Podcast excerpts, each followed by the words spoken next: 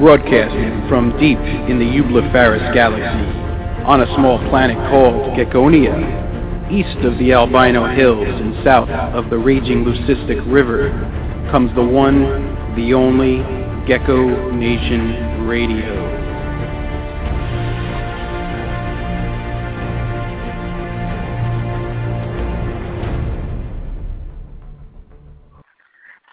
Hey, what's up, everybody? It's June 6th, two, uh, 2014, and I am happy to be back on the air after uh, it seems like a long week, a lot going on here.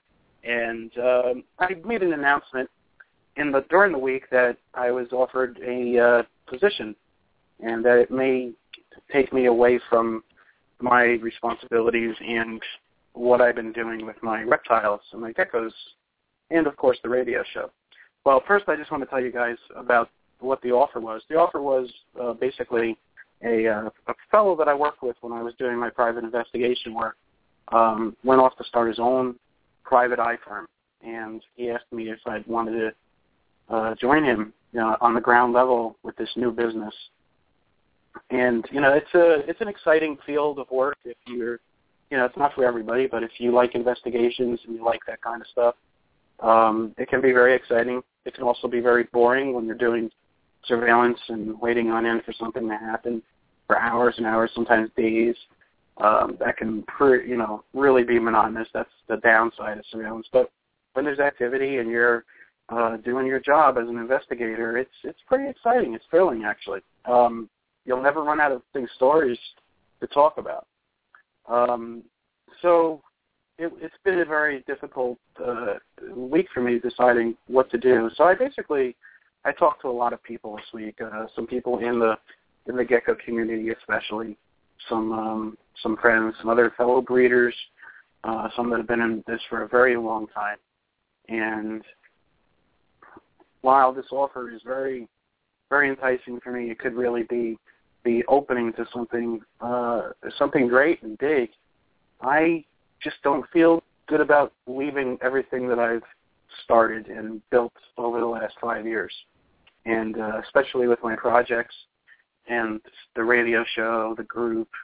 Uh, it just seems like uh, uh, one of my fellow breeders said, "Dave, you're at the finish line. Why would you turn away now?" And that that's very sound advice.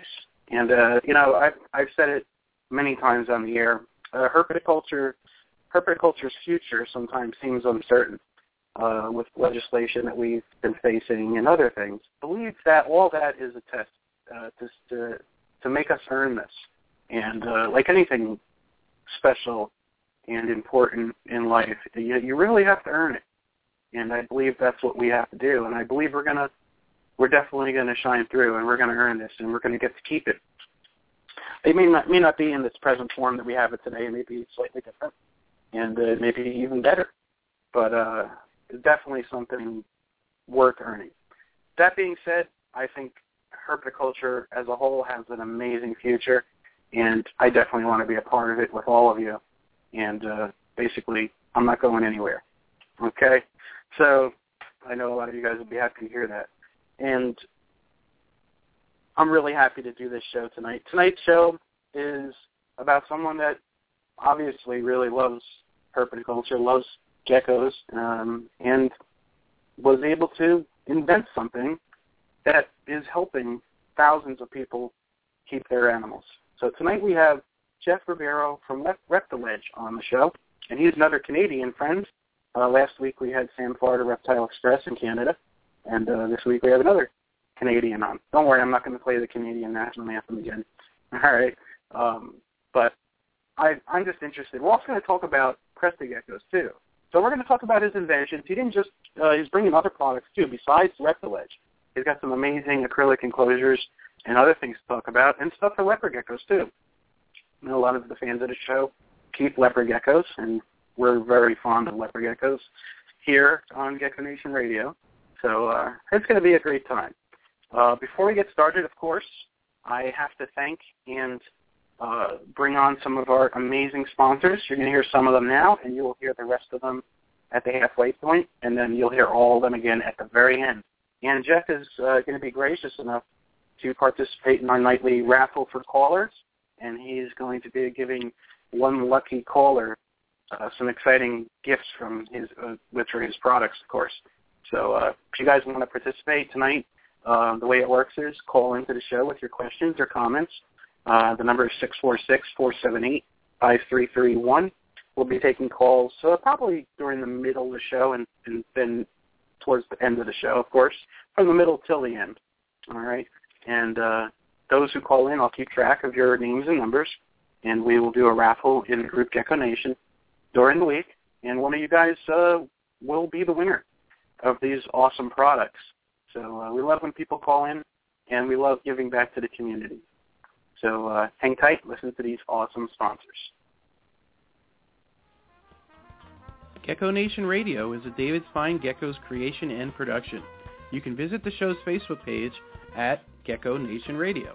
I also have a great family-friendly group on Facebook called Gecko Nation. Apply for membership today. Gecko Nation Radio is sponsored by Ron Tremper is the biggest contributor to leopard gecko morph making. Known worldwide for his amazing examples of living art, you can now download his Leopard Gecko Care app his Morph Encyclopedia app called Leopard Gecko Pro, and visit his site, leopardgecko.com, to see where morphs are made.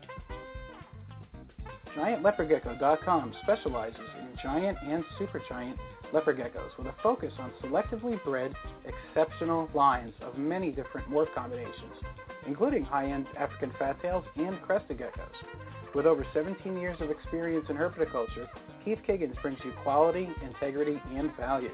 Check out GiantLeopardGecko.com on the web and on Facebook. Reptiles Express is the absolute best live animal shipping company with great low rates. Debbie is the queen of customer service and will make sure your precious cargo gets to where it needs to. They also have a wide array of shipping supplies from deli cups, snake bags, heat packs, and more. Visit reptilesexpress.com and become a member today. And if you're looking for quality food for your dubia roaches, crickets, mealworms, and superworms, look no further than MS2 Premium Insect Chow. Made with reptiles in mind, it contains no dog food, cat food, or chicken mash. Using only vegetable proteins and high-quality ingredients, MS2 Premium Insect Chow will have your feeders making a beeline for it. Contact ms2ent.weebly.com or it can also be purchased at Rainbow Mealworms and AB Dragons. abdragons.com is your source for the highest quality dubia roaches, whether you're starting a colony of your own or just need feeders for your insect-eating herps. abdragons.com can't be beat in quality or price. They are also a huge distributor of FlexWatt reptile heat tape and have very competitive pricing. Check out abdragons.com online and on Facebook. And that's right, folks. Uh, AB Dragons has its standard Gecko Nation radio discount. Okay, that's 5% off your Dubia Roaches and FlexWatt. So take advantage. The code word is, and uh, I'm hearing something in the back of the, I'm in the background. And uh, wait, here it is.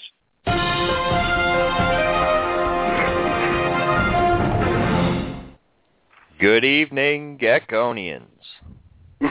What's up, Steve? How are you? Pretty good. How you doing? Good. You know, I always have a, I always get a chuckle when you do that announcement. Yeah. it's hilarious. I figured I I love need I I needed a catch line, so it's perfect. Absolutely perfect. What you got for us tonight? All right, I got an update from USARK. It's not much, but on Wednesday, June 11th, USARK filed its opposition to a motion by the U.S. Fish and Wildlife Service to dismiss the lawsuit. USARK has challenged the services listing the Burmese python, Indian python, northern and southern African rock python, and yellow anaconda as injurious under the Lacey Act. So they've they've filed their our opposition. I mean, it's really for So- us. So So basically, what they're saying is they they're challenging our lawsuit against them and saying that it should be dismissed. Is that what's happening? right, yeah, that's Okay. what that's what U.S. Fish and Wildlife Services is trying to do. Right. Gotcha. This can be confusing for some people, so I just wanted to make sure Yeah. everybody understands it. Okay. All right, and the best, in my opinion, leopard gecko book on the market is going to continue to be available. Ron Tremper's Leopard Geckos, the next generation, is going to go start printing again. Oh, that's So, great. He was threatening yeah. that it was going to be the end. Yeah. So Oh, that's if good. you guys you guys don't have it, go get it. hmm It's a great Yeah, book. make sure you make sure you get it from his website too, folks. Because if you get it from his website, you can request that he autographs it. Uh, if you're a huge leopard gecko fan, um, his book will be coveted one day. It's already his first book is out of print, and to try to get one, it's like four hundred dollars on Amazon. So I actually bought a whole bunch of them because I know in like 20 years they're going to be worth money. So make sure you get one and buy a couple if you're smart. All right. And our last story, and I don't know if Ohio Gecko came up with a name yet, but Dave, did you see those geckos? Yes, I believe they are. Oh my god. I believe they're called deerites, and they're. If you guys want to check them out, Ohio Gecko posted an awesome picture um, on Facebook. Yeah. They're they're basically super snows with really small spots. Okay. Yeah. And th- they're, they're gorgeous. yeah, yeah. they they really are incredible. Yeah, they are. They're you know I think you can line breed for that, and I believe I think that's what Thad's doing. But Thad's got a lot of weird uh snow projects for you guys to check out. He's got like reduced pattern snows and stuff like that. So, you know, posting these was was really nice to see because you don't see them that often. And if you look in Ron Tremper's book, there is a picture of one, and he calls it a diorite. So, or a Oh, super okay. deerite. There's, yeah, they have a couple different versions. Right. So, yeah, Ah. but they're very uncommon. So, good, good, good work. Yeah, Absolutely. absolutely. What's going on with you, Steve? I had a clutch of ball python eggs laid finally, and it's probably probably the one I was looking forward to the most. It was uh, lesser platinum bred to my blonde pastel. Oh, So- those are so nice. Yeah, last year I hatched out a blonde pastel lesser, and I, Yes. I she was the one I kept, and she just keeps looking better and better. Wow. So, So, uh, how many grams is she now? Uh, she's probably right around six hundred. Six hundred. Okay. Yeah. Do you think that? I mean, I, I even you know, lessers as adults look even look cool as adults. They don't really fade out too much. So I'm thinking that, you know, with that that blonde pastel gene, they're gonna, as an adult, she's probably gonna look just as amazing as a as a baby. Wouldn't you think? Yeah, I I think so. I think she looks better than now than she did when she you know had for her after her first shed. I think she looks better now. She really does. She's not like a like a gold color. You know, it's Mhm. it's a, a lot of yellow going on. Yeah. So hopefully you'll be able to make a whole bunch more now, right? How many eggs do you have? Seven eggs out of the, in that clutch. Oh, cool. I re- I'm yeah. really I'm really wanting a male. yeah, that would be great. Yeah. Well, I'd be interested in one one of those too if you uh, if you hatch out enough. All right, cool. Cool. Nice. Yeah, and I got um I got my my don't announce it the whole secret yet, Steve, but uh just so everybody knows, me and Steve are gonna be doing something really cool with Gecko Nation Radio and uh in the future. And uh, I received something in the mail from him that I'm gonna put to use soon. So uh we're gonna take it up a notch, right, Steve? Yeah. Yeah, Definitely. cool. We got some we got some good ideas, so uh, hang tight for that, folks. And uh, all right, well, what's the status? Uh, did you get your um, your special shipment from Canada from our our guests that are coming on next week? Not yet. I'm really hoping I will before next week's show. Um hmm yeah, I'm gonna try and make some cookies too. Okay, why don't you why don't you tell them what you ordered and uh, what we're going to be doing? All right, next next week's show is Next Millennium Farms. Last week we covered a story about Next Millennium Farms, which is producing insects for human consumption. So I've ordered so various stuff to try. So they're mealworms and crickets. So and I'm gonna Okay. try. I'm gonna try and um, broadcast live video on YouTube. I haven't. I've got to mess with it and see how that works as as we're on on the radio show. And Okay. you guys, hopefully, I can work it out, and you'll be able to watch me try the stuff as you're you're listening to the show. Nice. And I've Don't never- send any to me. Yeah, they're you know they're they have uh, cricket and mealworm flour, um, seasoned, oven roasted mealworms and crickets. Oh, Um, God. I believe I believe they have wax worms also, oven roasted wax worms. And uh, to be honest with you, I've gone on their website and some of the food looks good. I can't, you know, and I, I've never eaten any kind of insects, so. Well, but the whole thing behind this is supposedly, like in the future, when food becomes more and more, I don't Right. know, I guess scarce, people more and more and more people are going to be uh, eating insects. It seems. So I, I mean, they're trying to make it as appetizing as possible, right? Right. I mean, Yeah, yeah. Um, by there's, you know, by 2050, we're supposed to not have enough food to supply the population the way things by, are going by now. 2050, right? So this is Okay. an this is an alternative to you know alternative farming basically. hmm Okay. Interesting. I'm going to try to hold cool. out as long as I can. I'll I'll eat grass if I have to and tree bark before I start eating that. Yeah, I, I'm a survivor, so. Oh, you'll yeah, you'll be able to do it, right? You don't care. Well, I Yeah, guess the, the I- whole key. You should try to acclimate to it now, so you're ready for it then, right? Right. Yeah, yep. My my wife says she's just gonna die, so. Oh God. yeah, Yeah.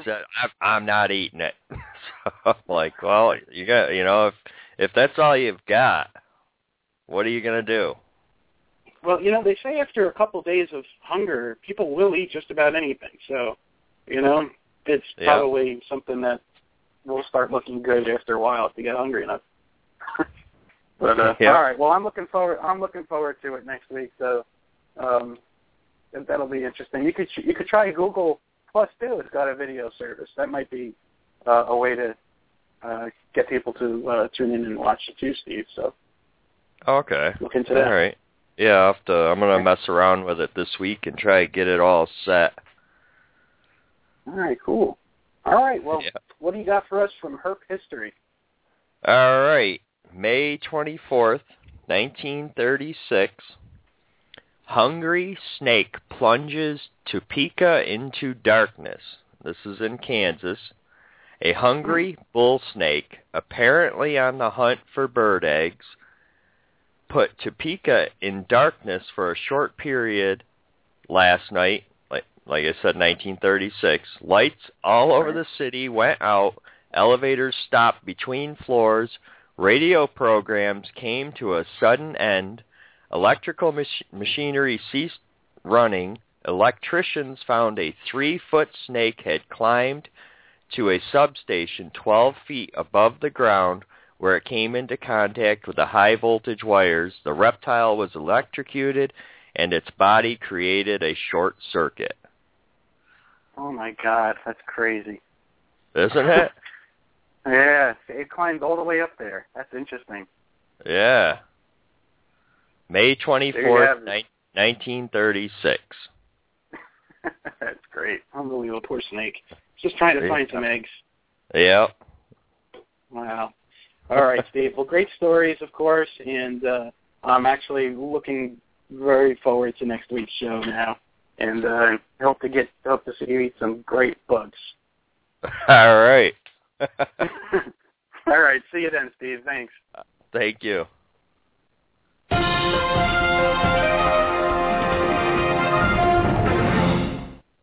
All right, folks, one last thing before we bring on our guest. If you are a big fan of geckos and reptiles, you have to check these two things out. Did you know that since 2006, there's been a treasure trove of history and information on leopard geckos and other species? Well, Gecko Forums is the most extensive database of leopard gecko history on the web right now. Take a look and delve into the past, present, and future of this great community. The biggest contributors, breeders, and hobbyists have left their mark there. Now it's your turn. Look, learn, and post away. Need a place to post animals for sale? Look no further. Visit geckoforums.net and become a member today. Gecko Nation Radio is proud to be the official radio show associated with Gecko Forums.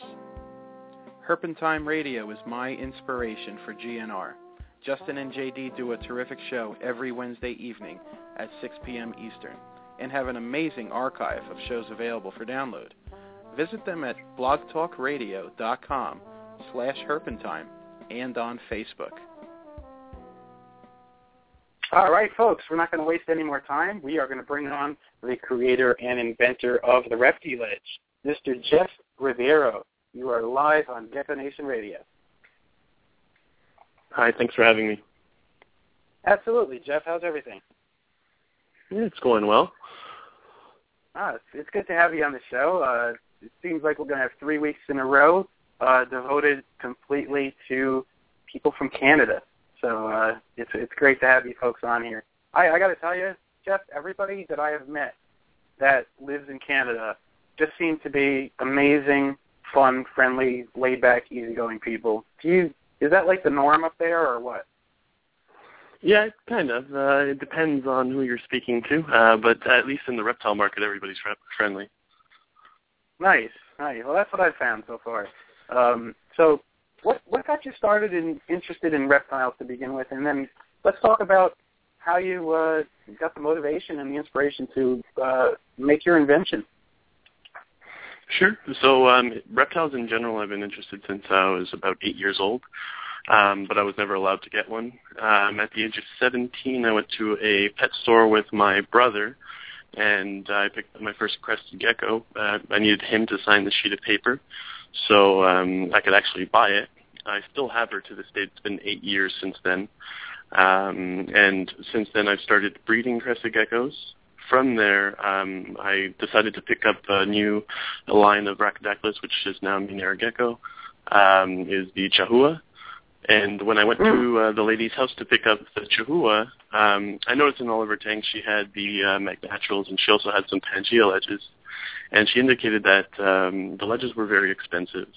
And it was really hard for breeders in particular to purchase a lot of ledges for their entire collection.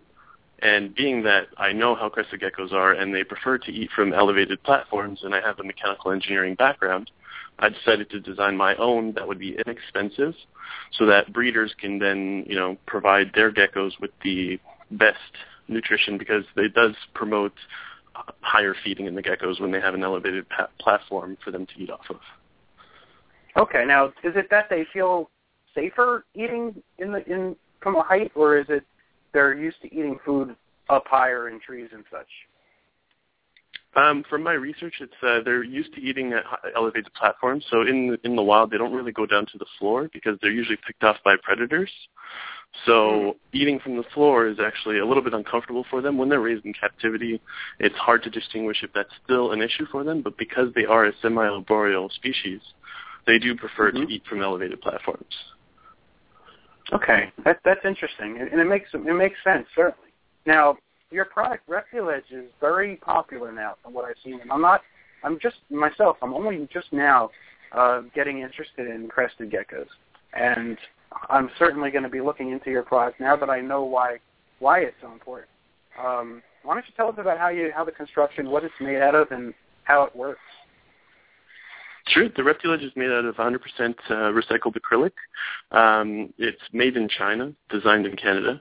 But um, so the way it works is that uh, it has two suction cups attached to it, and it sticks to the side of glass. Currently, we're in the patent process of creating a removable and attachable magnet as well um, hmm. for that because some people prefer magnets for the ledges. It's just uh, before we launch on the industry, we want to patent our idea so nobody goes and steals it. I was just gonna I was just gonna mention that. Did you go ahead and patent it because we, we've seen some products get stolen and copied and stuff like that. So that's uh, that's very smart of you. Good good job on that. Um, I like the idea of the magnet because um, well the, the the original one has the suction cups and um, I, I'm sure those work great. And I can they support a good amount of food and water? Yeah, um, so we have tested the suction cups that we provide with our ledges to up to 10 pounds of weight. The thing with mm-hmm. suction cups is they do hold more weight than magnets, but suction cups over over a certain amount of time they then start to dry out and they stop to stick. But how we've mm. counteracted that is if it ends up stopping to work within 90 days of your purchase, we provide you with suction cups for free. So just mm-hmm. to ensure that um, every client remains happy, uh, we do test every single suction cup before we send it out. Uh, we actually have a glass in our office where we stick everything to it, and we make sure everything is working properly before we send it out. Gotcha. Okay, cool. Um, it seems like a very clean and um, just aesthetically pre- pleasing product too. Like it just, it almost looks high tech in a sense, you know, just very clean. Yeah, our um, whole design thing is trying to be more modern rather so than traditional. Um, mainly going with the uh, interior design industry because um, we know that a lot of people who are breeders and they have a lot of tanks and they have or tubs more so than anything, it's not really visually appealing. And with me, it was getting very I don't know, it was getting very expensive more so than anything to uh, buy all the natural things, and I just want to provide the best care for my animals while it looks good in my house. So having a natural right. tank with an acrylic ledge, having it sleek and modern, to me it's all about visibility of the animal more so than anything. Um, I want to be able to view my, my gecko whenever it is out, so I don't want anything obstructing that view. Gotcha. Okay, cool. No, it makes that makes sense. And I've often thought about when I decorate my uh, my tanks and my cages, um, the naturalistic looks uh, looks great. I mean, with the cork and the the plants, whether they're live or fake, and the moss. But uh, another side of me is like, well, why don't I get creative and try a different approach to designing a tank? Would the gecko really know the difference between, uh, you know, like a a plant or some other type of uh, item in there that just looks like like you say from an interior design perspective? Um, so I thought about all these different types of things that I could use in there for geckos to climb on and such, and with not that doesn't necessarily make it look like a naturalistic thing, but more of like a artistic, modern approach. What do you think about that, Jeff? To me, it's more so as long as you provide enough hiding spaces for your geckos so that they feel comfortable, what's in there doesn't necessarily matter. Like, yes, uh, naturalistic is what is preferred by the majority of the population of geckos, like gecko hobbyists, um, because that is how they are in the wild. And I do believe in providing them with a natural habitat. But um, the thing is, is that what they need is enough hiding spots so they feel comfortable. So they have to have certain mm-hmm. areas where they are not visible, um, because or else it just stresses them out. So as long as okay. you're providing enough climbing platforms as well as hiding spots, you can put pretty much anything in the tank as long as it's safe for them. Gotcha. Okay. All right. Now, so in, in addition to your into your Reptiledges, you also have come up with a few other interesting products uh, for geckos. Let's talk. Let's start with uh, your products related to crested geckos first, and then we'll talk about the other ones. So, so what else do you have for for arboreal and crested geckos? So right now we have our acrylic vivariums, which is our most popular product. Um, we launched it back in uh, September, I think it was, of last year. Um, These as our nice. initial, yeah, it was our initial prototype, and we just posted a photo to see what people thought of. I was testing it for about four months then, um, just before I got my actual approval. And uh, the amount of feedback we got that so many people wanted it, and our price point was just it was just better than others. It was just like, why not produce this? So since that date, we've sold about 2,500 to 3,000 units, more or less. Um, I'd say it's about 3,200 now if I look at my ledger. Um, and we're in 46 stores uh, across North America, three in the UK, two in Berlin, and one in Mexico. Wow, that's that's great. That's amazing growth, actually. Congratulations on that. These look really, really nice. Uh, what are the sizes that you have on these? So we have a small, medium, and large. The small is a six inch by six inch by ten inch. The medium is a ten inch by ten inch by fourteen inch, and the large is a twelve by twelve by eighteen. We're currently designing an XL as well, which is an eighteen by eighteen by twenty four. Okay, cool. Now I'm looking at the picture on on Facebook of them, and I can see one of them. I can see a gecko in one of them, and I see your Repti uh, ledges installed. Now, does the rest, Reptiledge have a special um, like, do you need the suction cups with your uh, Vivariums, or does it have a special adapter where it just hooks on? No, it's uh, suction cups. So the thing is, like with our tanks, is we try not to have it so specific to only our products, so you can put anything in it. Um, mm-hmm. So like we've always been modifying our designs as well, so that it works with pretty much everything. Like our medium, we recently lowered the ventilation on the sides so that you can stick plants on the sides if you like, and our mm-hmm. largest now has a um, screen top. Gotcha. Okay. Do you currently breed uh, crested geckos, Jeff? Yes, very small scale, but uh, yes, I do. Okay.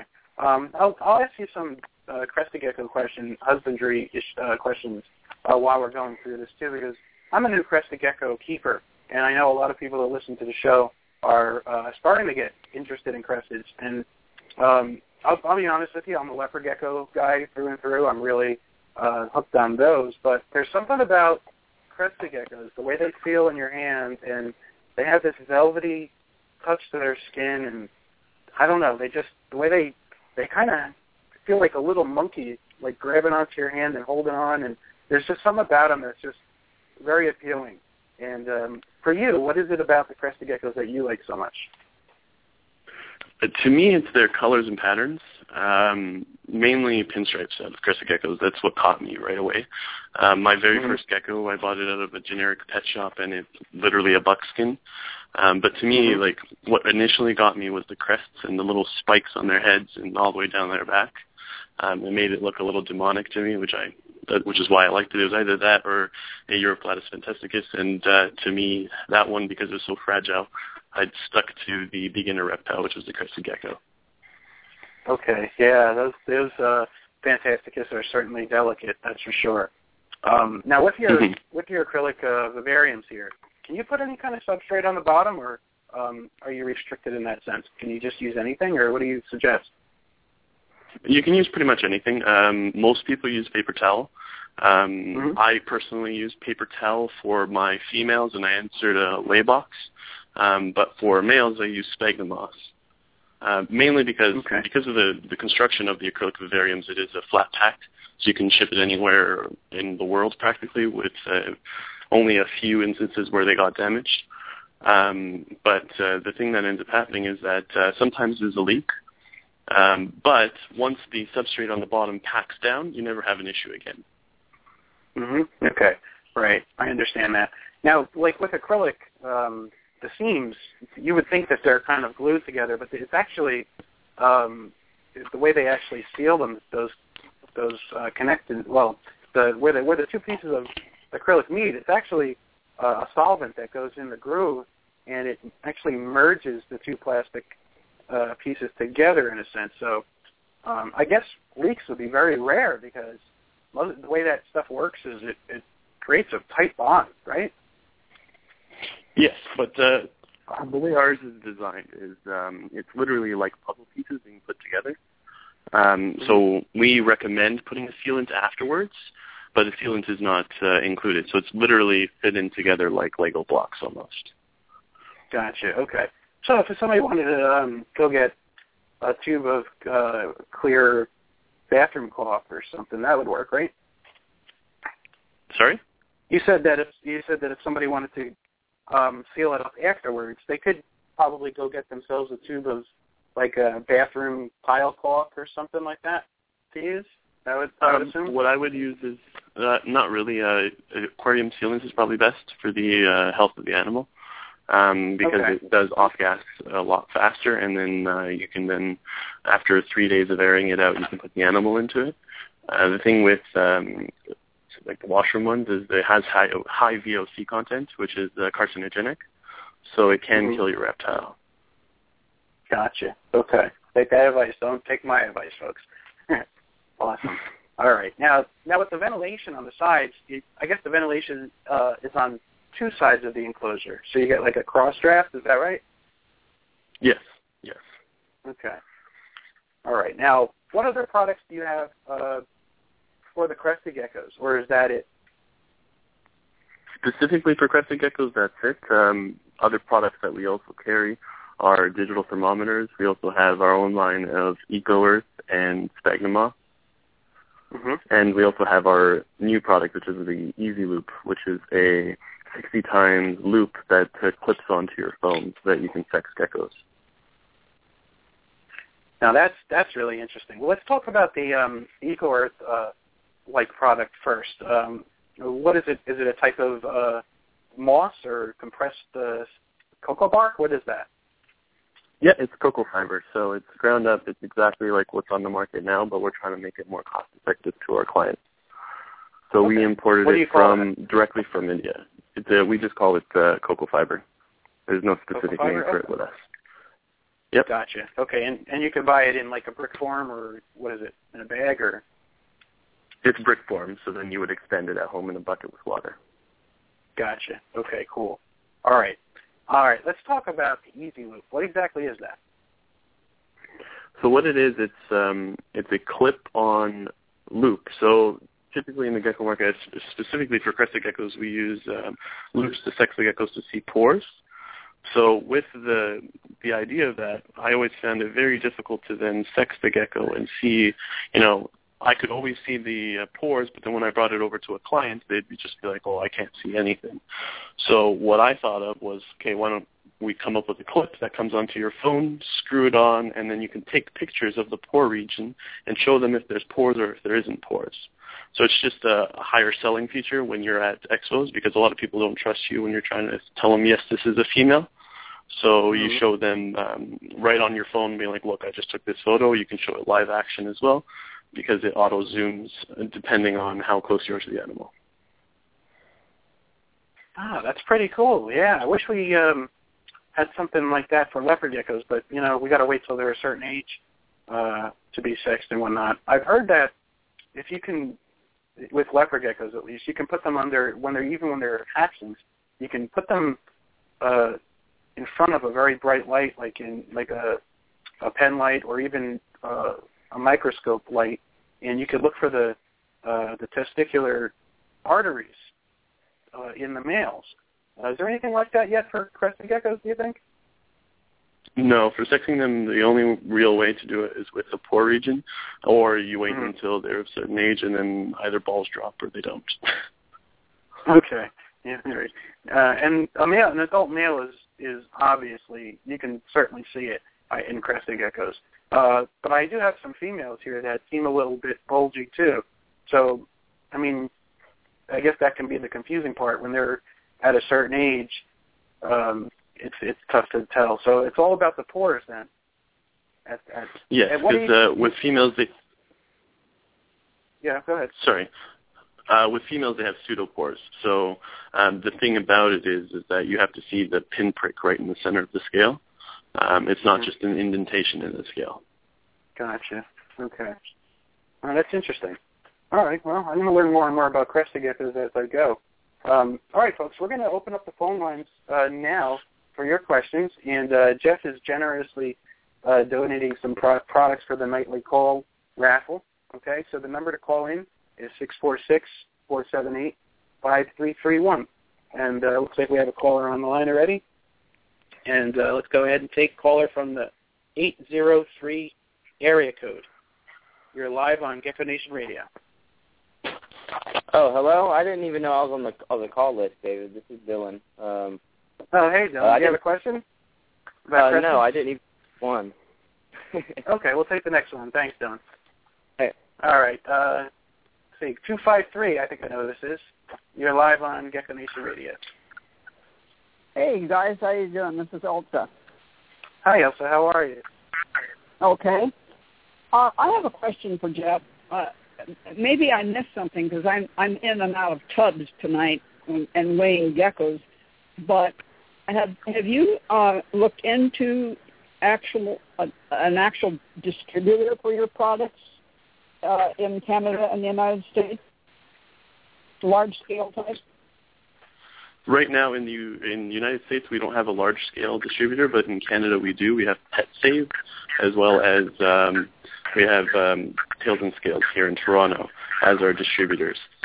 So PetSave is the um, is the parent company of Big Al's Pets, and they distribute to 2,000 stores across Canada. Thank you very much. Okay, thanks, Elsa. No worries. All right, we have another caller. I think I know who this is. Caller from the 907 area code. You are live on Gecko Nation Radio. Hey there, Jeffrey. Hey, Dave. How are you? This is Marcy. Hey, Marcy, hey, Marcy, how are it you? going?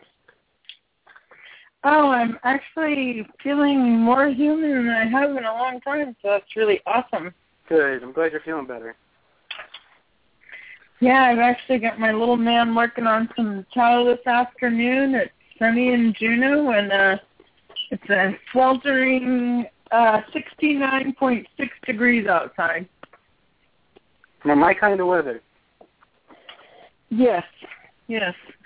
So uh, I just I just wanted to uh, say that I'm absolutely in love with my uh, ReptiViv as well as my ReptiLedge products, and I'm also very happy to uh, carry them um, on our MS2 website. And I am very very proud of Jeffrey and his heart and his enthusiasm for taking his ideas forward and running with them. And I just uh, can't say any more than that he's just taken his ideas and run and I encourage him wholeheartedly all the way.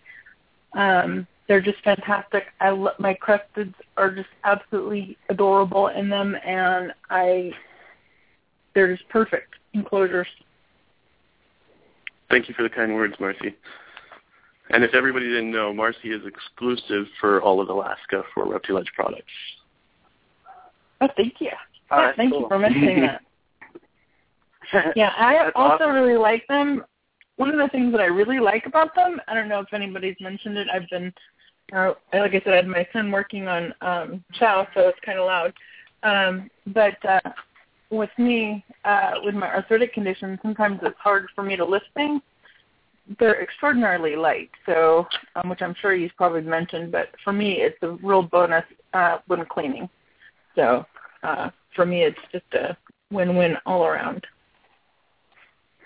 Thank Marcy, you. Yeah, this the a- small is Uh, hold on one second. I just want to mention, as a distributor, Marcy, and you seem to know a lot about the products too. If you're if you want to stay on the line for a little bit, you're welcome to. Oh yeah, I'd love to. All right, cool. Go ahead, Jeff. I was just going to say that the smallest two pounds, the um, medium is three and a half pounds, and the largest is five pounds. Yeah, they're Oh, they're not- that's- extre- extremely handleable. They're, I mean, you know, and medium is even with decor inside an enclosure is very easy to move around and easy to clean. You know, it's just uh, I couldn't be happy happier with them. Well, I got to tell you both. Um, I tried with my Cresties. Um, I, I kind of, I guess you can call. I tried to go a little bit cheap on the on the on the enclosures, and but they look cool in a sense. I got those um, those new Rubbermaid ones with the, you know, the doors that open in the front. But I'm I'm not crazy about the way they fit in my reptile room and on my shelf. So I'm going to be switching, and I I'm not saying there's nothing wrong with those because they they work fine, but I like. I think your products just have a much cleaner, more professional look, uh, Jeff. They're just much more aesthetically pre- pleasing, and I particularly like the ventilation on the sides. Um, I don't know. It just looks like a a much better way to keep uh, arboreals. And uh, Hey Dave, I think I'm going to be switching. Go ahead, Marcy. What? Dave, um, Mhm. how big is how big is your crested? Um, well, I have a few. There, I have various sizes. I have a baby one, and I have a few adults and a couple mid-sized ones. Well, since you're so you were so kind enough to uh, set aside an eFascio for me for my birthday, um, I'm going to be sending you a, a small Repti ledge for your birthday. Um, Huh. because awesome. you've been so good to me. And Oh, so, thank you so much. uh, and then you'll you'll you'll be able to genuinely extol the praises of Jeffrey's Repti Reptivivs yourself. That'd be cool. I appreciate it. Your your little gecko's getting big too, Marcy. So whenever Yeah, you're you're ready to get them. That's cool. Yeah. No, thank you very much. I'd love to try it out. And yeah, Jeff, I'm gonna order a few of the the Repti ledges too. I, I'm probably gonna wind up getting a whole bunch of the vivarium things from you. So it's it. Just looks the way like the right thing to do, especially because of the visibility alone. You know, all the light's gonna get in. Um, with the Rubbermaid tubs, they have just the front door. That's it, and they're made out of a black plastic, so it's very dark in there. So, yeah, I'm not too crazy about them. But um, hey Jeff, let's talk about lighting with your with your vivarium setups. Um, now, with crested geckos, they're a type of gecko that ne- doesn't necessarily uh, need lighting, but you could certainly put fluorescent lighting on top. Um, I guess you wouldn't want to use an incandescent bulb with these, would you? Not really. No heat lamps. You can use UVB bulbs. Um, it does Mhm. allow 84% of UVB to pass through it. The intensity is lowered once it passes, but it does allow Mhm. the UV to pass. So um, right now, our new larges with the screen top would be better for reptiles that um, need UVB because then it allows it to pass, um, Mhm. like 100%. But uh, these ones right now, because of the solid tops, they allow 84 to 86% uh, from our testing of UVB Oh, to pass. cool. Yeah. Oh, that's, that's good. I, does UVB benefit a crested gecko at all, or probably not? They don't really get much from it.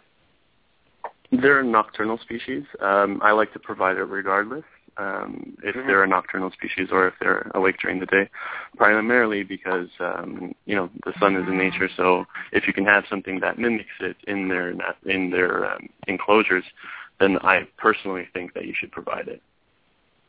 It can't hurt, right? It's like a like a situation It can't like hurt. that. No, it can't. Gotcha. Okay. All right. We have another caller. I'm going to take a call from the 330 area code. You are live on Gecko Nation Radio. Hey guys, it's Brooke. Hey, Brooke. How are you? I'm good. Yeah, Cresties, Um, I right? was, um, but I need to get some soon. I have a gargoyle that I got from Joe. Gotcha. Okay. That's right. Hello? Yeah, well, you're. You're still online. What can we do Oh. for you tonight? Phone cut out. Um, I was wondering, um, the large vivariums you have, is are they big enough to fit a full-grown crested? Yes, yes. They are designed specifically for a single adult. And depending on the size, some people do put a pair in them. Um, but I would recommend a single adult, either male or female, would fit perfectly in them. Oh, okay. That was all Cool. I wanted to know. Okay. Thanks, Brooke. all right, thank you. Bye. All right. Now, Jeff, um, are these uh, when you buy these? Are they pre-assembled, or do you, do you assemble them yourself? you assemble them yourself, so they're shipped flat. Oh, cool. That's actually good. I was just going to ask, like, did you have to, you know, is it complicated with shipping because they're, you know, they're kind of big? But wow, that's that's a good that's a good idea. And I'm assuming they're made in overseas as well. Yes, yes. Uh, we have uh, six factories that work for us in China right now. So um, we distribute the work evenly between them. Nice. That's awesome. Wow. Okay. So when you get when somebody orders one, um, they're gonna they're gonna receive it in a in a flattened position, and then they can just go ahead and assemble it. Um, is it? Do they need any special tools to assemble it, or is it pretty easy? No, it's just a Phillips screwdriver. It's also recommended to have needle nose pliers just to just to tighten the screws uh, from the other Mhm. side holding the nut. Um, but all you need is a Phillips screwdriver to put it together. Okay. All right. Uh, in Alaska, Marcy, are you finding that uh, there's more and more people getting involved with geckos and crested geckos in particular? There are um, some people that are getting involved um, with them um, with the introduction of some of the larger chain pet stores. Um, there are more crested geckos coming into the community, and so um, I have uh, had several people in some of my reptile in one of my reptile groups uh, asking about the enclosures, um, and so I was really excited uh, when one of the ladies wrote. She's like, "Yes, Marcy's got the enclosures I want in stock," and I'm like, "Yeah." You know, I was really excited um, about that because she's been just dreaming about the the Reptivivs for a while, and so um, you know that's uh, and I just have to say, you know, the first time I put one together, I'm not the handiest of, of people. And if I can put it together, anyone can put one together.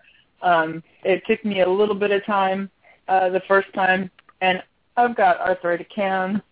You know, if I can put it together, anybody can put one together. Um, and I had a blast with scrapbook paper, putting a scrapbook paper background on on the backs of mine. Um, and by the time I put together my fifth one, I was like banging through it like nobody's business. Um, and I just had a blast doing it. And you know the the cost savings, um, Jeffrey, by choosing to ship everything flat in the way you've done it, um, is excellent. So you know, and your quality, uh, your quality and your service has just been outstanding. So I appreciate that. Thank you. Hey Jeff, are you looking for distributors uh, in Pennsylvania at all, or in the New Jersey, Pennsylvania, New York area? Yep, yep. Uh, we're always looking for more wholesalers. Uh, it's dependent on if you want exclusivity or not. Um, but uh, we're looking everywhere. Interesting. Okay, because um, I was thinking about adding some products to my website. Um, I'm going to be adding Herpstat, uh, uh, Herpstat thermostats and uh, also a couple other things. So um, maybe something we could talk about during the week. That's cool. Yeah, for sure. Yeah, we have nobody in New Um, York or Pennsylvania right now that I know of. Nice, nice. I, I was just thinking I was at the New York, uh, the Pennsylvania, Hamburg, Pennsylvania show yesterday, the expo, and I didn't see anything like your product there, and it would have been great to have them on my table. But uh, you know, maybe in the future we can do that. I also went at the New York White Plains show too, so that could be something cool as well. Yeah, for sure. we're Um, planning on hitting up some United States shows next year as well. So we're going to try to do a small road trip across uh, at at least a couple states. Nice, nice. I think the first stop should be uh, the New York show if you can make it there. It's a good one, definitely. Yeah, it's the closest. So uh, we, we would uh, look at that one first. Okay. Why don't you tell us about um, the product that you made for leopard gecko people? Sure. Uh, so the one that I made was it's called the Reptiledge Stand. So it's for ground dwelling reptiles. It's pretty much the same product as the Reptiledge. It's just it's, um, it, it holds two one and a half ounce or two ounce uh, Dixie cups, and um, we we designed it specifically to hold calcium and water, um, and then you would have a mealworm dish on the side. But we've had some people who've had success with putting mealworms in those dishes as well. Hmm, okay. Yeah, I've I've done that. Um, they don't really climb out. Um, actually, you know what you can do is you can use the clear lid of a two ounce deli cup, cut out the centerpiece uh, carefully with like a razor, and um, it, it actually creates like an escape-proof lid in a sense, and you'll have less of them getting out. I don't think you can get you can keep all of them from getting out, but if you only put a few on the bottom at a time, you're pretty you know you're pretty uh, sure not to lose them all. So that's that's a pretty cool idea. Um, wow, that's that's awesome. And um, I'm looking at your site right here. It says yeah, it looks like you have a, uh, a Reptiledge jacket too. Are you selling those? A jacket? Yeah, there's a guy with a cool, looks like a cool gray windbreaker with the big Reptiledge symbol on it. Oh, oh, that's on my Facebook page. Yes, that's for us to wear to shows. Uh, we're going to be giving those to our wholesalers and distributors for them to wear to shows as well. It's not going to be for that's sale. pretty cool. Um, it's more for people to represent our brand when they're at shows. Okay. Okay. Gotcha. What kind of moss are you selling uh, with your stuff? With the other products? Uh, we have um, we have sphagnum moss right now. We're working with an importer uh, to bring in more, um, like different mosses, like the frog mosses and things like that. But right now, we've tested and approved of the sphagnum moss that he brings in. So that's something we're, we've brought to market in the last week or two weeks. Mm-hmm. Okay. Yeah, that's pretty cool. I'm looking at your site. Wow, you got so many beautiful pictures of different types of geckos and stuff. What do you think um, uh, about your vivariums for uh, like frogs and stuff? Are they good for those as well? Um, yeah, we're actually currently designing a specific one for dart frogs, um, so that uh, fruit flies will it'll, it'll be escape proof at least. Uh, the way we're working it with our uh, large vivs at least is we're going to have a exchangeable screen on the top because uh, so that uh, you can switch it out if it was for frogs, so then the um, the flies can get out. Right, and they use those for the frogs. They're using those uh, wingless fruit flies, I think so, but they can still climb and stuff, can't they? Yep, they can still climb, and the thing is that you just don't want them getting out. Even sometimes in a wingless fruit fly culture, you might get one or two that have uh, wings in them that ruins the, the culture.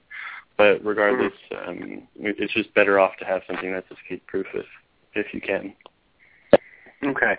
Now, now this question, Jeff, uh, you don't have to go into too much detail about, but um, I've thought about a few of my own little inventions and stuff that I would like to bring to the community at some point. And my biggest fear is, you know, inventing something really cool and then having it copied by or imitated by someone else. And uh, in your experience, what does one have to do if they have an idea that you that has merit and and they want to take it to the next level and possibly uh, make their own invention? What what what are the necessary steps to protect your invention? So the way we did it with our products is um, there's two different options that you can go after. It's either a utility patent or a design patent.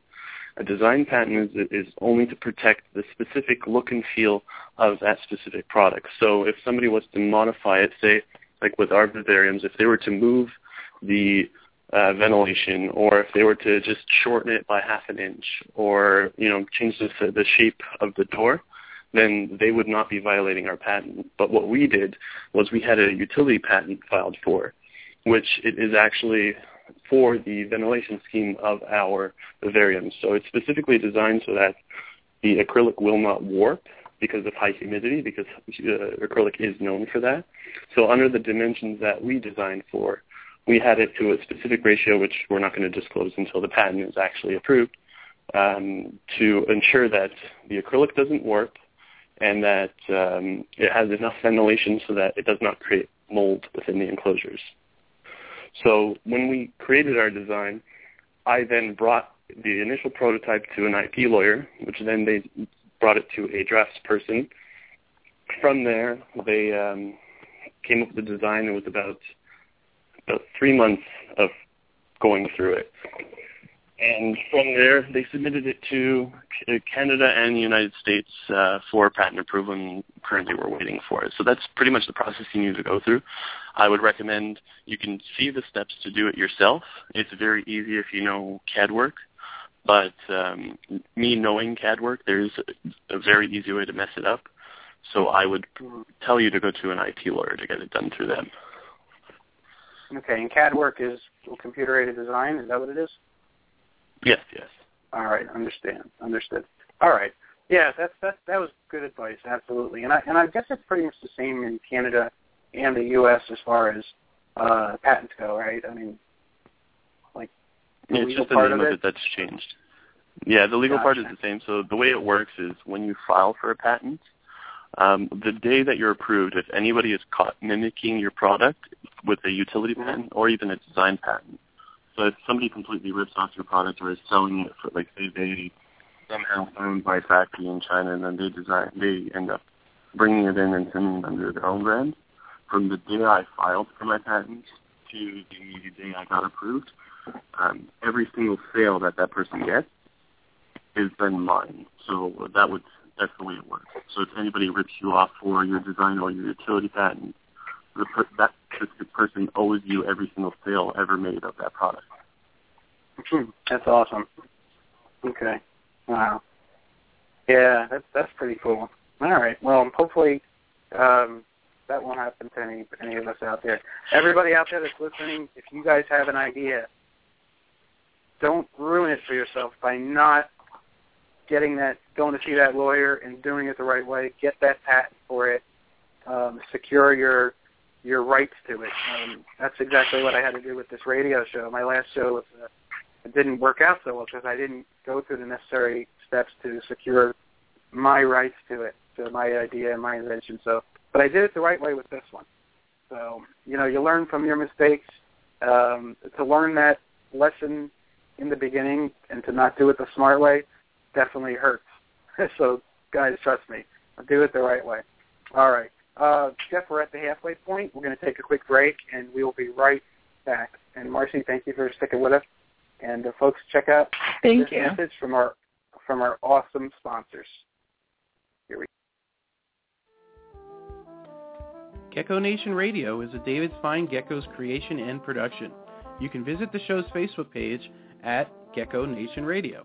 I also have a great family-friendly group on Facebook called Gecko Nation. Apply for membership today. Gecko Nation Radio is sponsored by Ohio Gecko is famous for amazing tangerines, snows, and other very unique leopard gecko projects. Thad also has some incredible fat tail morphs available from stingers to starbursts. Visit him online at ohiogecko.com and at expos in the Northeast. He is also the owner of geckoforums.net. Dale's Bearded Dragons is your one-stop source for any reptile supply products that you may need, from Exo Terra, Zoomed, Repashy, Rep-Cal, Fluker, and much, much more, and all at 20 to 50% cheaper than your local pet store or big chain pet store. They are also the biggest reptile supply distributor at most of the Northeast expos. Contact them directly online at dalesbeardeddragons.com or message me on Facebook and I'll put you in touch with the owner. Supreme Gecko is a great source for crested geckos, day geckos, and other species, including micro geckos. Wally Kern is a top-notch breeder and gecko enthusiast. Visit supremegecko.com for his available animals and supplies. Gecko Boa Reptiles is your source for the highest quality leopard gecko morphs and wild types, from white and yellows to radars, amazing tremper morphs, and rare subspecies. John is a world-class breeder and extremely knowledgeable. If you're looking for something truly special in geckos, contact John Scarborough at geckoboa.com and on Facebook. Rainbow Mealworms is the largest worm grower in the world and selling to the public since 1956. If you need the highest quality mealworms, superworms, and crickets for your pets, contact them at www.rainbowmealworms.net. All right, folks, welcome back. And um, I just want to mention that our sponsor, abdragons.com, has their standard 5% off coupon code for you. It's Gecko, all in caps, and that's going to save you 5% off on Dubia and your FlexWatt. So check them out at abdragons.com. All right, we're going to get into our second half of the show with Jeff Ribeiro and our guest, uh, unannounced guest host, co-host, Marcy from MS2 Enterprises, also a uh, reseller of Jeff's products. Uh, welcome back, guys. Um, Marcy, why don't you start off the second half of the show? Well, Jeff, one of the things that I'm excited about is that um, my next order that I placed with you, I want to order some of the Easy Loupes, and I know you talked about them a little bit previously, um, but I think that's probably one of the um, most intimidating things for me as far as cresteds and gargoyles is sexing. And so can you talk to me a little bit about um, using the Easy Loupe and um, how it works? Can you explain that a little more? And um, sexing cresteds and gargoyles because I think for me that's very intimidating. Um, Sure. and I know Sure, you've got so, um, amazing, amazing. I've seen some of the pictures of some of your gargoyles and some of your cresteds, and I'm just like, wow. Um, and I'm just getting I'm starting to touch on that now, and I'm Yeah. So the the way the Easy Loupe works is it's, it clips onto your phone, and the way it works is you put the gecko in uh, either a petri dish or a uh, deli cup, and uh, you put it right up to the poral region, and you it literally shows live on your screen when you zoom in and it auto focuses because that's the way the the camera on the phone works. And it has a built-in light as well so you can either use an led lights to light the pore region or you can use a black light which when you take a photo it sometimes well most of the time it makes the pore region on males glow. So you'll see the actual pinpricks if it's a male or a female. Oh wow yeah, so it's it's very very simple. It literally just clips onto your phone over your camera. Um, once you have it centered, you put it right up against your gecko, and it has 60 times mag- magnification. So it's um, it's it's very simple. You just put it there, and then you just take a picture, or you can look at it live view if you really want to. Right.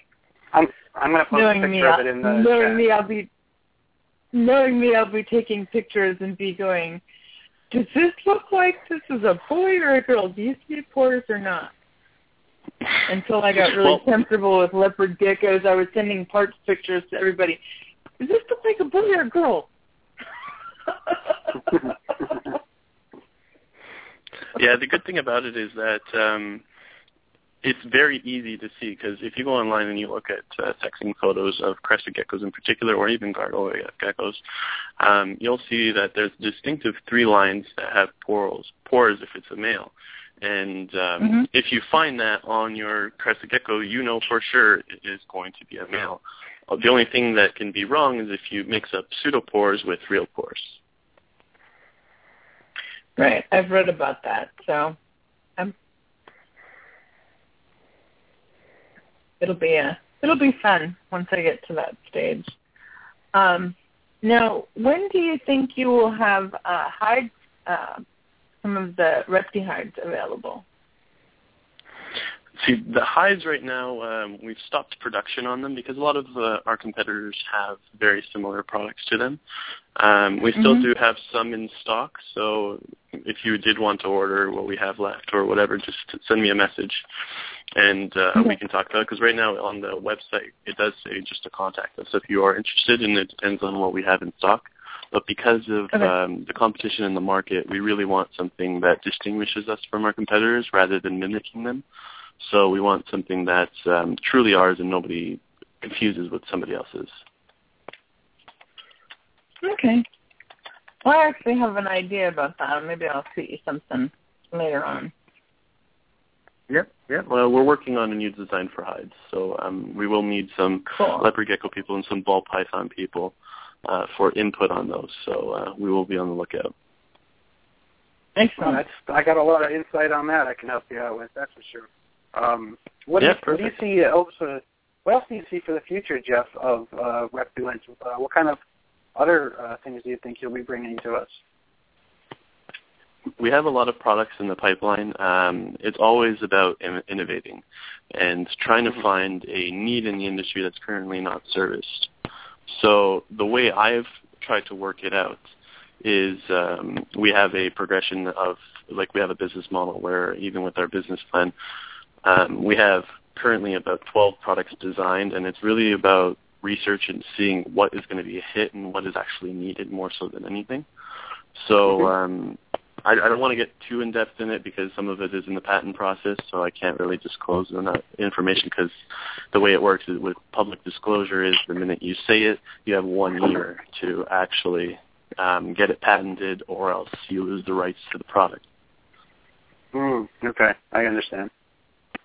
So if I were to announce, okay, I'm making a new uh, type of feed bowl, for instance, um, well, I'm not, but if I were, it, you know, if I announced it today, but I, I haven't gone through any of that patent process, I still have a year to that it's mine. Yeah, from one year from public disclosure.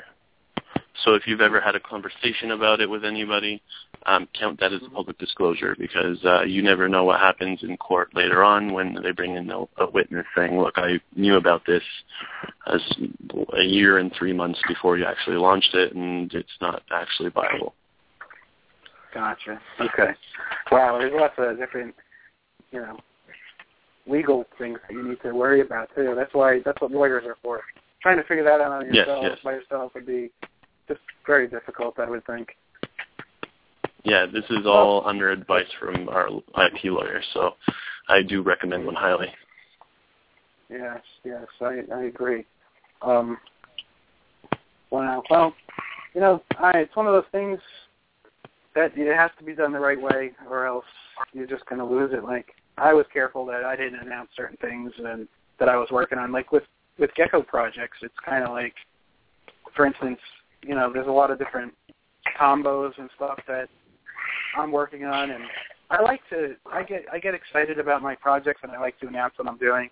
And it's not always the best thing to do because, you know, then others I've I've seen other breeders, you know, copy what I'm working on and, you know, start going along the same word you know, same road.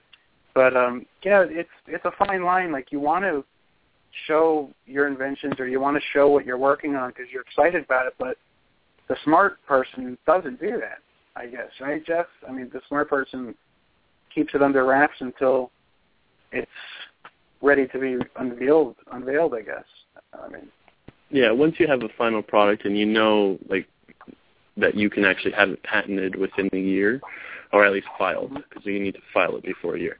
Um, you can announce, you can start selling everything like that. Just, we ran into that issue where we had somebody looking to mimic or copy our acrylic vivariums, which is why we put a like a speed, like told them to speed up on it and uh, let's get it in right away.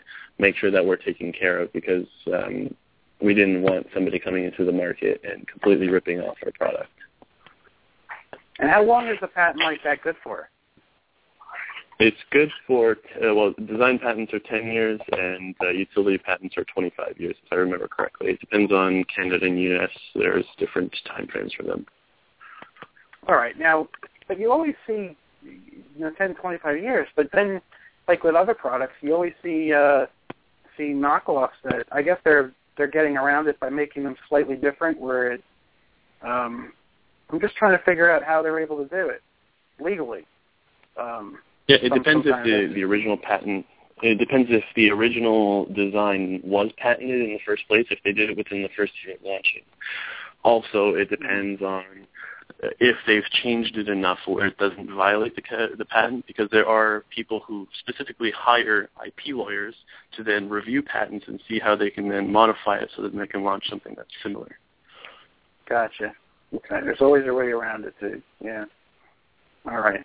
Yeah. Well, folks, I just want to Which is why, remind like- you guys that um, you can call. Hold on, Jeff. You can just you guys want to call in with your questions about Cresteds or uh, Jeff's products. Uh, give us a call at six four six four seven eight five three three one, and uh, you'll be entered into our uh, raffle. To uh, what kind of prizes did you want to get, Jeff? We're looking to give away uh, 10 Reptiledge stands to an individual who has a leopard gecko collection and wants to try them out. Um, and we're just right now, because I've liked being on the show, I'd like to give a second prize out, which is going to be a small Reptiledge vivarium with a hatchling ledge as well. Oh, that's awesome. That's very generous of you. Thank you so much. All right, folks, get your calls No. in. Now's the time. And um, yeah, go ahead, Marcy. Do you have any other questions for Jeff? Um, let me. Uh, I, I just have to say that I love the ledges. Um, if anyone does not have a ledge uh, in their vivarium, they're absolutely wonderful. Um, they're. I'm, I'm actually looking forward to uh, getting some of the stems and using them for my leopard geckos. Um, I have a bunch of uh, di- have several different types of stems, and um, I'm always finding my calcium knocked over, water knocked over. I'll look over and somebody's all steamy, and I'll be like, "Oh man!" So I'm excited to actually try this because I'm going to say, "Oh hey." So I- I'm looking forward to definitely trying that out because uh, it seems like it would be a, a definite. Uh, they look really sturdy, and it, it looks like something I could really use. So Hey, Jeff, you've been on some pretty uh, interesting. Um, you've been on a, a, a radio show now, other than ours, and you've been on television. You want to tell us a little bit about those experiences? Yeah. So um, last week I was on CBC Radio One, which is uh, a news channel here in uh, Canada. It's on 99.1, and uh, it was in regards to a competition that Reptiledge won last year, um, and uh, just going over our industry and um, our business. So last year we entered two competitions. Um, one was it's called Ignite Capital. Uh, this is when we were in the startup phase, and uh, initially there was 50 applicants. We were then shortlisted down to uh, 10, and then from there to the final five, and we ended up winning the competition. Um, so because of that, we've had some media exposure, including articles written in newspapers and um, some televised things and uh, the radio as well. Oh, that's pretty cool. Um, I was just, uh, I'm, I'm kind of curious also, you know, with my ideas that I have cooking. Um, I guess it's always cheaper to have your ideas uh, made overseas and then uh, shipped here. Um, to, in order to get, like, say I have an idea about something, who would I start by trying to contact overseas to make it for me? The way we worked it out was uh, we hired an agent down in China to find us our factories. Um, Mhm. Because the thing is, we didn't want to select just any factory. Um, we wanted to ensure that no children were being used for labor. We also wanted to ensure that there was a high quality of life and that people were being paid fairly for um, the work that they were doing. So we hired an agent down in China, which then did uh, thorough reports of about 25 different factories.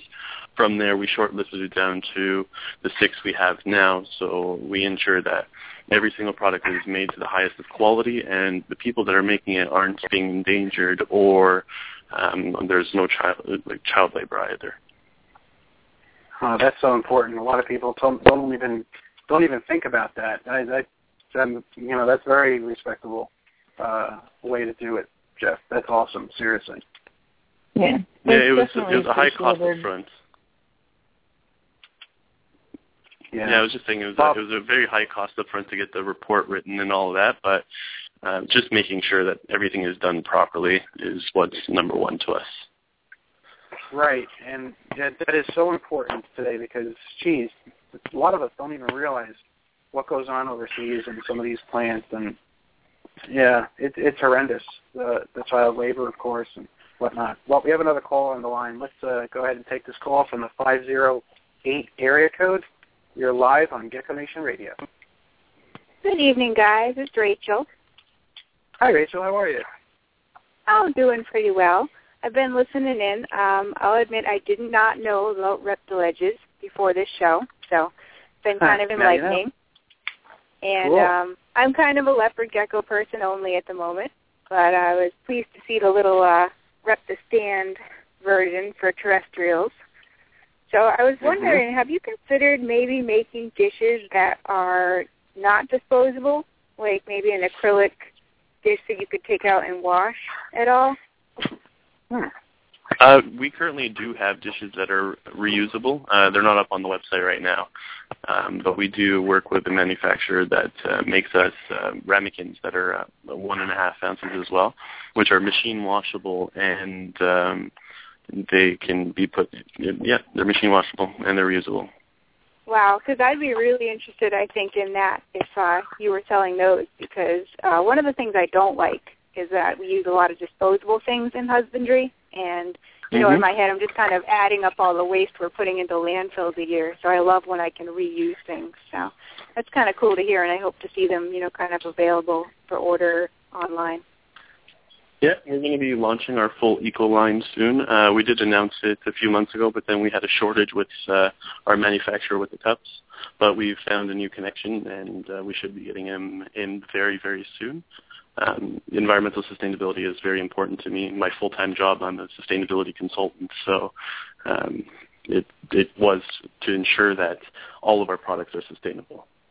All right, that's awesome to hear. And I have to say, I'm very interested in seeing uh, what the new hide designs are because I'm always looking at, you know, kind of having more of the modern, very easy to clean hides.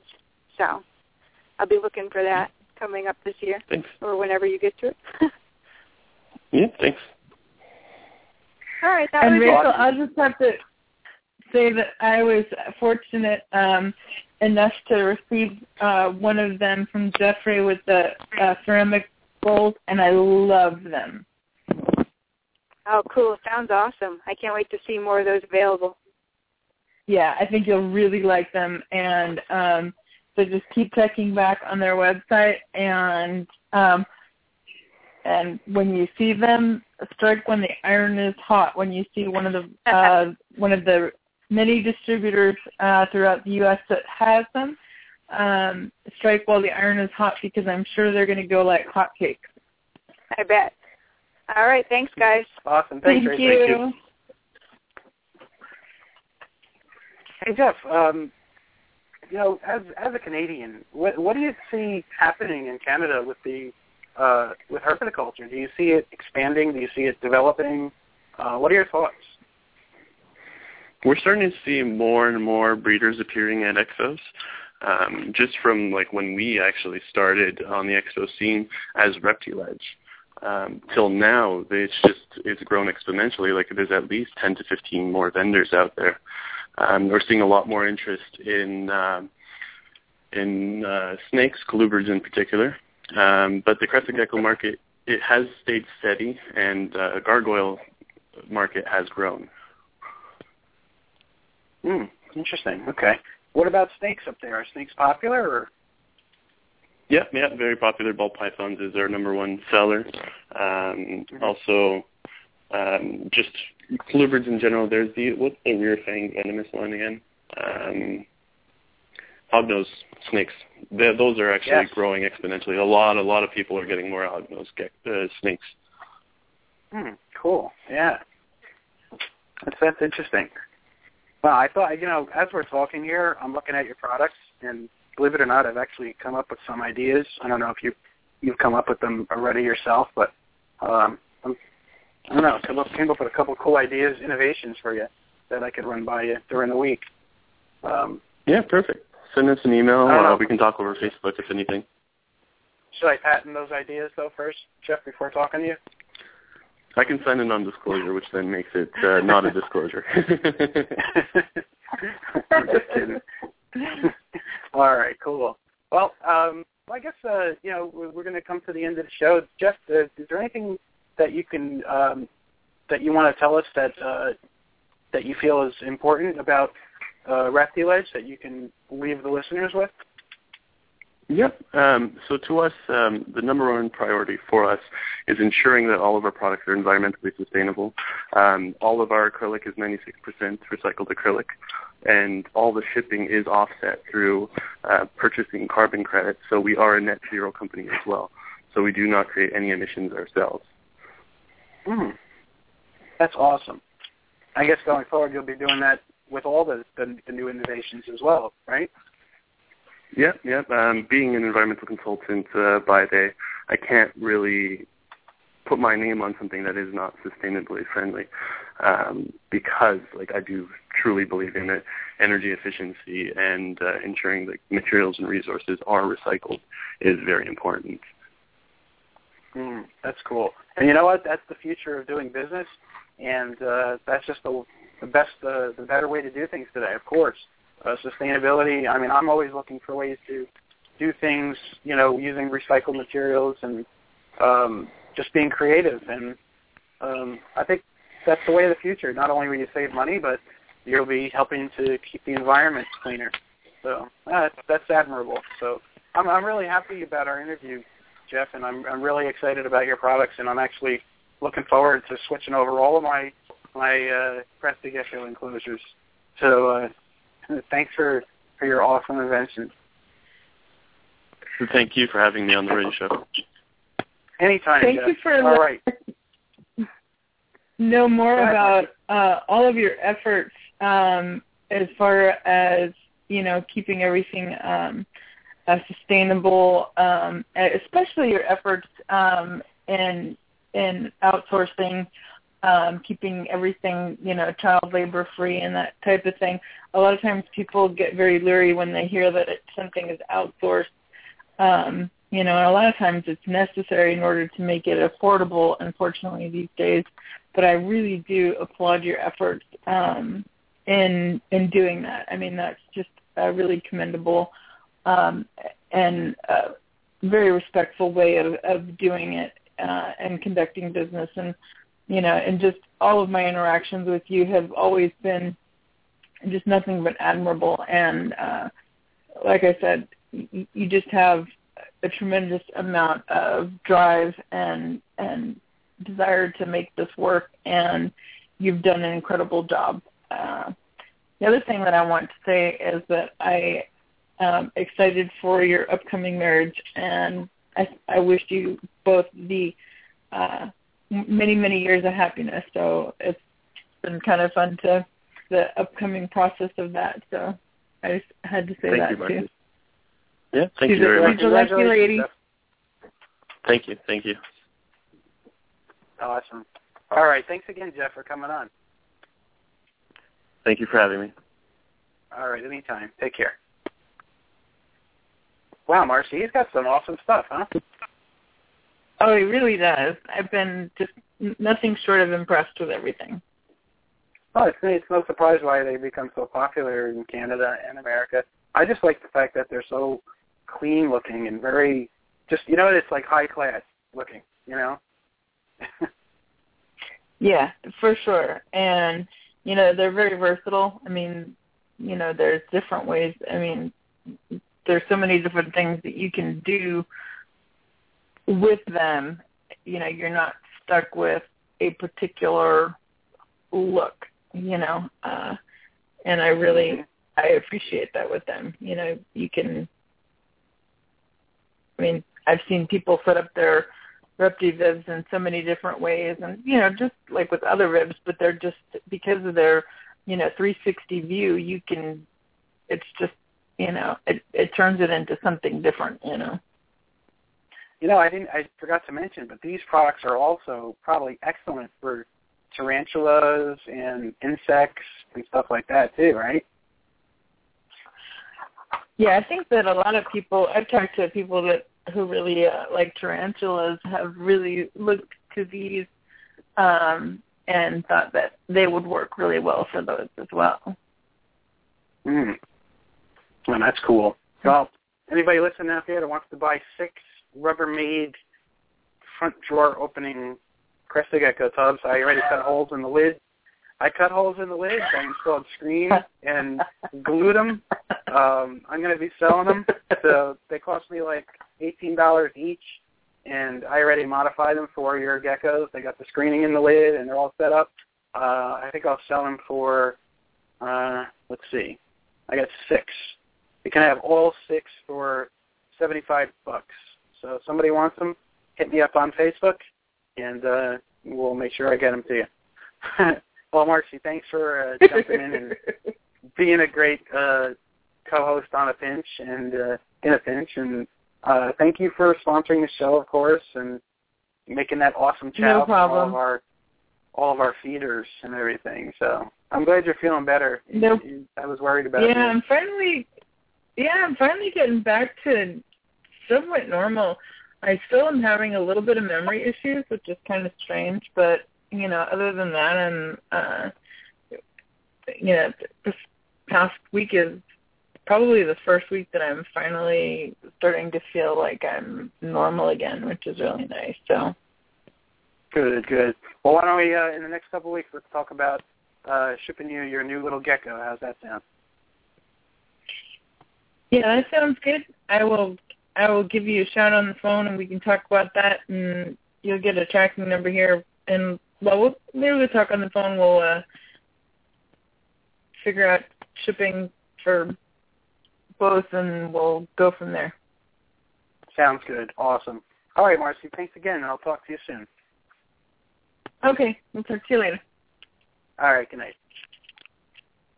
All right, folks. I'm going to play the outro, and I'm going to come back with my closing remarks.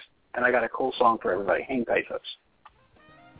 Gecko Nation Radio is a David Fine Gecko's creation and production. You can visit the show's Facebook page at Gecko Nation Radio. I also have a great family-friendly group on Facebook called Gecko Nation. Apply for membership today. The jazz music you heard tonight was generously donated and created by Jeremy Turgeon of J&D Reptiles. Thank you very much, Jeremy, for the great musical pieces. You can check out Jeremy at J&D Reptiles on YouTube and on Facebook. And a very special thank you to our news anchor, graphic designer, and audio tech, Steve Barker. All the graphics, audio sponsor plugs, and music overlays were assembled by Steve. Check out Steve on YouTube at BC Barker Creations. He has some terrific videos for the herp community with amazing geckos and snakes. Please support the U.S. Herpetocultural Alliance and USARK. Gecko Nation Radio is proud to support both of these organizations. Please donate to USARC so that they have the funds needed to legally protect pet owners' rights nationwide. You can donate to the USARC Legal Defense Fund at www.usarc.org. If you would also like to learn about advocacy and how you can take action on a state and local level, please subscribe to the U.S. Herpetocultural Alliance newsletter and blog at www.usherp.org. All right, folks, and my closing remarks are this. As you can see, this is someone that did everything the right way. He went ahead, he got his patents, he's doing it in an environment-friendly way. He's making sure he's not uh, using factories and businesses that are employing underage children and whatnot. That happens a lot in Asia. Um, that's one of the reasons why I don't support a lot of products that come from there. So I'm actually really impressed with Jeff and what he's doing with his business and his, with his inventions and his products. So, folks, give him a try. If you're a crested gecko uh, enthusiast, these are going to be perfect for you. And uh, I like the idea of his invention for leopard geckos. Uh, so, just just a great interview. Um, coming up next week, we have another Canadian show all about a feeder. Well, it's not really a feeder company. It's a company that breeds insects for food for people. So tune in for that. And uh, Steve will be eating some of those food products. So that should be pretty interesting. And, uh, well, I'm going to leave you guys with that. Everybody that is uh, participating in uh, Gecko Nation group, uh, the group is almost at 3,000 members, and we've done that in less than nine months which is incredible.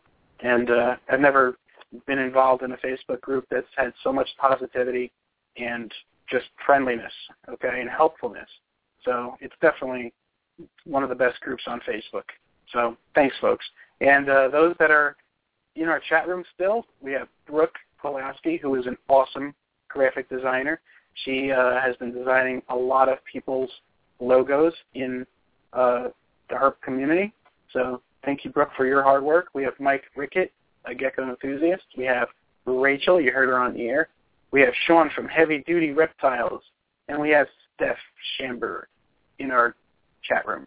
Uh, thank you guys for joining us tonight. And, uh, well, I'm going to mention our awesome sponsors, and I'm going to play a really cool song. Number one, Dale's Bearded Dragons is the biggest and best supplier of reptile supplies at all the Northeast expos and online coming up with their new website soon. Check out dalesbeardeddragons.com. AB Dragons, of course, is your source for dubia roaches, the highest quality dubia, fed the best foods and at awesome prices. And of course, they have FlexWatt. So check out abdragons.com. Use the code GECKO at checkout for 5% off. Gecko Boa Reptiles, John Scarborough, is by far one of the best new breeders on the scene. Not only does he have amazing leopard gecko morphs, but he is the king of wild types. He is by far the coolest and best lines of the wild type subspecies leopard geckos here in the United States, and he has all of the ones that are available. So check him out, geckoboa.com. Wally from Supreme Gecko, awesome guy, has micro geckos, day geckos, and supplies for all of them, food, whatever you need. Check out supremegecko.com. Thad from Ohio Gecko also runs geckoforums.net. Check out Ohio Gecko for awesome tangerines and some really cool snows. Uh, check out his Facebook page. He pays, he's been posting some really cool pictures of his 2014 offspring. Uh, let's see, Rainbow Mealworms, the biggest worm farm in the world and our favorite feeder company. We love Rainbow and we love Jillian Spence. She is awesome. So uh, takes care of the community very well and uh, basically feeds most of the big collections of uh, insect-eating reptiles out there definitely has my vote and uh, will have my business exclusively. And um, also Reptiles Express. Reptiles Express is by far the best uh, live animal shipping company. Check out Reptiles Express. They have the best rates and, of course, the best customer service. Mr. Ron Tremper is the king of leopard geckos. No one's been more instrumental at bringing us some of the biggest and best and most popular morphs worldwide. Check out Ron Tremper at uh, leopardgecko.com, and he just renewed his his uh, leopard gecko book for printing. So uh, make sure you have him autograph it and check and buy it at leopardgecko.com. All right, giantleopardgecko.com. Keith Higgins is making some big, beautiful geckos over there, and we're happy to have him on board as one of our newer sponsors. Check out giantleopardgecko.com for some awesome geckos. Premium Chow. Marcy, you just heard it live on the air. MS2 uh, ENT at Weebly.com, and uh, it's being sold at uh, Rainbow Mealworms and a few other places too. Rainbow um, MS2 Chow is by far the best food for your feeder insects to keep them healthy and happy. And of course, you are what you eat. So make sure your bugs are healthy, so your reptiles are healthy. And here we go. Here's a cool song to take us out. Thanks, folks, and see you next week.